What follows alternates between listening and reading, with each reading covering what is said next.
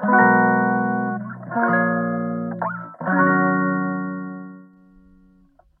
くだけで文字単価アップジャパソンです。この配信では1日10分間程度であなたの文字単価アップにつながる情報を配信しております。今日のテーマは、数字を見るのは数字以外を見るためです。数字を見るのは数字以外を見るためです。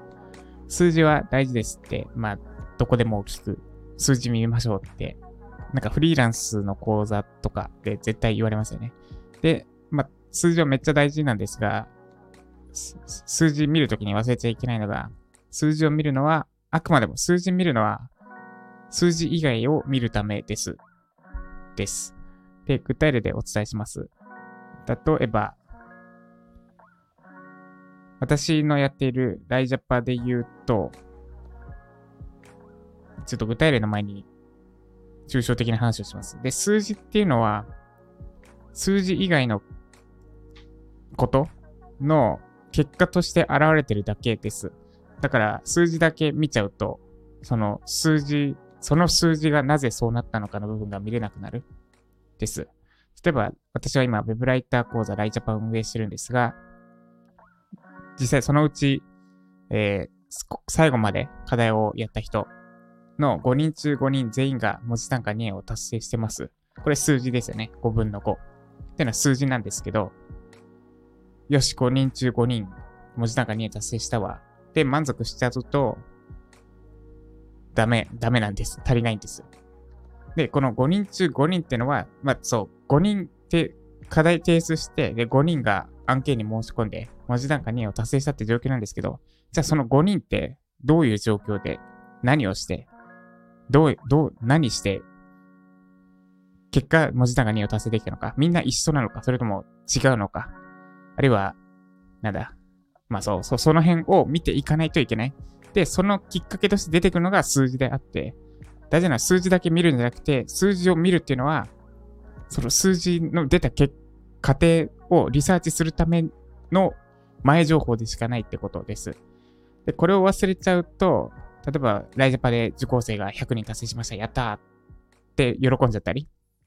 あるいは、な、なんですかね。毎月、月100万稼げるようになったって、数字に振り回されちゃう。で、大事なのは、その中身って、例えば文字単価2円、5人中5人達成したけど、果たしてその5人は、あの、数字だけ見ちゃうと、見ちゃうとダメな例を出すと、5人中5人文字単価に達成してるけど、じゃあ実際幸せになってるのか、ちょっと抽象的ですけど、安定的に2円達成して、月、月20万とか稼げるようになってるのかってとこを見たりし、見たり、あるいは、ライジャパンに100人入ってきはしたけど、実際100人全員に満足、あ、100人ってのはフェイクですよ。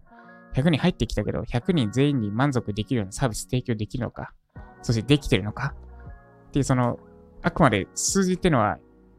原種、なんだ、その、氷山の一角でしかないです。氷山の一角ってのは、氷山って、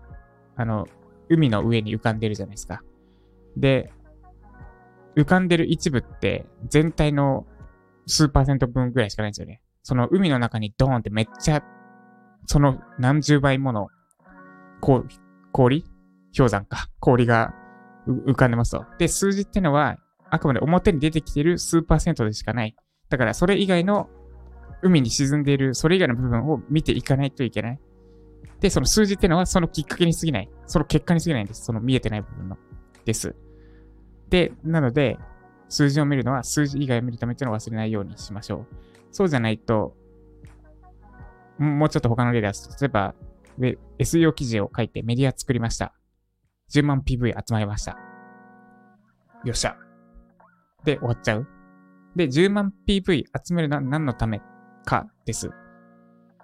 その中身っていうのは、まあ、アクセスが集まった結果10万 PV になってるんですけど、アクセスが集めた後どうしたかったのかって部分。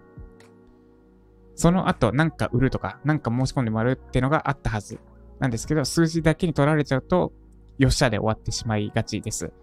で、これは Web ライターの仕事に当てはめて言うと、まず今言ったメディアの PV 数とコンバージョン率のところですね。で、それも数字、コンバージョン率で数字だけじゃなくて、コンバージョンした後、結局、リピートしてくれてるのかで、そのリピートしてくれてるかどうかとか、その数字の中身を見るためにきっかけになるのが数字です。なんか無限ループしてる気がしますが。で、記事も1位取れた、やったとか、3位取れた、やった、5位に下がっちゃった、畜生って、それで終わるんじゃなくて、なんで下がったのか、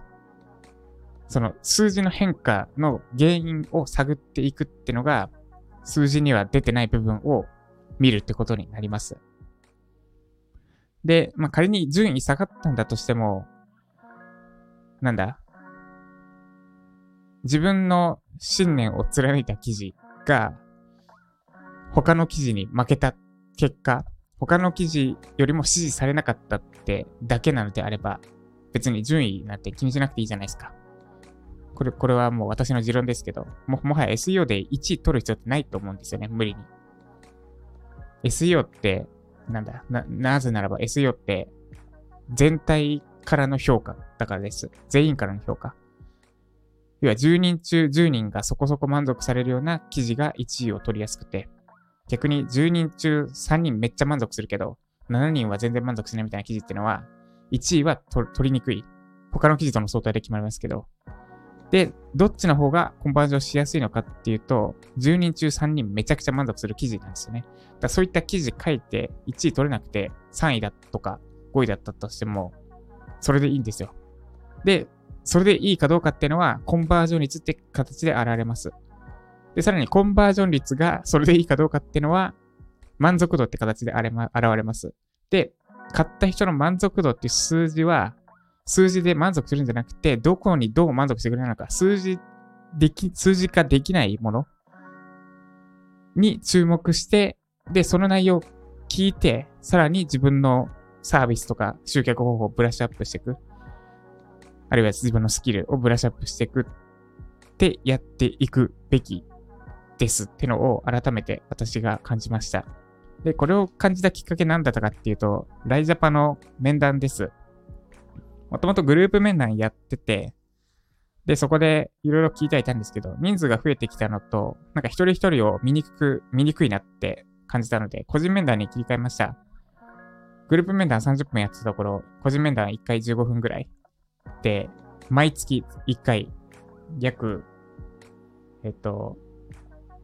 何人ぐらいだ？まあ、10人以上ですね。面談をするような状況の人はって言ったらおかしいですけど、動いてる人、実際に稼働してる人は、な、お実際にリアルタイムで稼働してる人は 10, 10人以上か、もっといるかな。ですよ。で、その人たちと毎月1回面談しなきゃいけないので、月の3分の1ぐらいは面談、面談、面談、面談ってなって大変なんですけど、でも、これですごくいいな、これでいいと思ってます。で、それは人を見れるようになるから、数字じゃなくて人を見れるようになる。数字で現れない何かってのを情報として私がインプットできて、で、気持ちの面とか、チャット GPT にはできないようなところのインプットもできて、で、私のアウトプットの質も上がるってできるので、だから、そう。それが、あれです。さっき言った、5人中5人が文字単価2円ってので満足しちゃいけないってのが、私、私に言い聞かせたいことです。そうじゃなくて、今どうなってるのかってのを、ってのは面談とかして聞かなきゃいけない。アンケートとかで数字で、数字取るんじゃなくて、直接聞いて数字化できない情報を仕入れなきゃいけないって我ながら思ったので、そのシェアでした。で、やっぱり人と Zoom Zoom 越しではあるけど、人と直接話すと、すごくエネルギーもらえるなって思いました。まあ、コロナでリモートワークが流行って、リモートワークが普及して、もうなんか全部テキストベースのやり取りでいいじゃんって思ってた時期も私もありましたけど、でも、そその中で人との触れ合いっていうのは、やっぱり大事にしていかなきゃいけないなって思いました。です。以上。まとめると、数字を見るのは数字以外を見るためです。数字以外の方にこそ本質が詰まってるので、それを忘れないようにしましょう。以上、数字を見るのは数字が見るためでした。この配信が参考になった方は、いいねお願いします。まだフォローいただいてない方は、財布のアプリにそれしてフォローしてみてください。で、これは、ま、ついで、もっとジャパソンさんが期待していただいてって方が概要欄のリンクから、ウィジャパという10日間で、ウェブライターを初めからやり直すプログラムを実施しています。で、もうすぐ有料化する予定です。今、各 SNS で、SNS じゃないか、スタンド FM とか、ユーデミーとかで、まあ、5000のところ無料になりますって配ってるんですが、本当に有料化します。で、考えてるのは3日間分だけ無料体験できて、それ以降は数千円って形に変えようと思ってますので、今なら全部無料で受けれます。多分来週の月曜火曜ら辺で買えるので、もし興味ある方は今のうちにご参加ください。ってのと、えー、マーケティングのコンサル？これはウェブライター向けじゃなくて、個人事業主、一人社長向けに、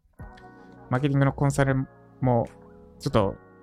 アルバイト的にじゃないですけど、実験的に始めようと思ってます。もし私からコンサル受けたいって方は、マーケティングですね。自分のサービス持ってる。なので、ライズパンの受講生は対象にはならないかなってことです。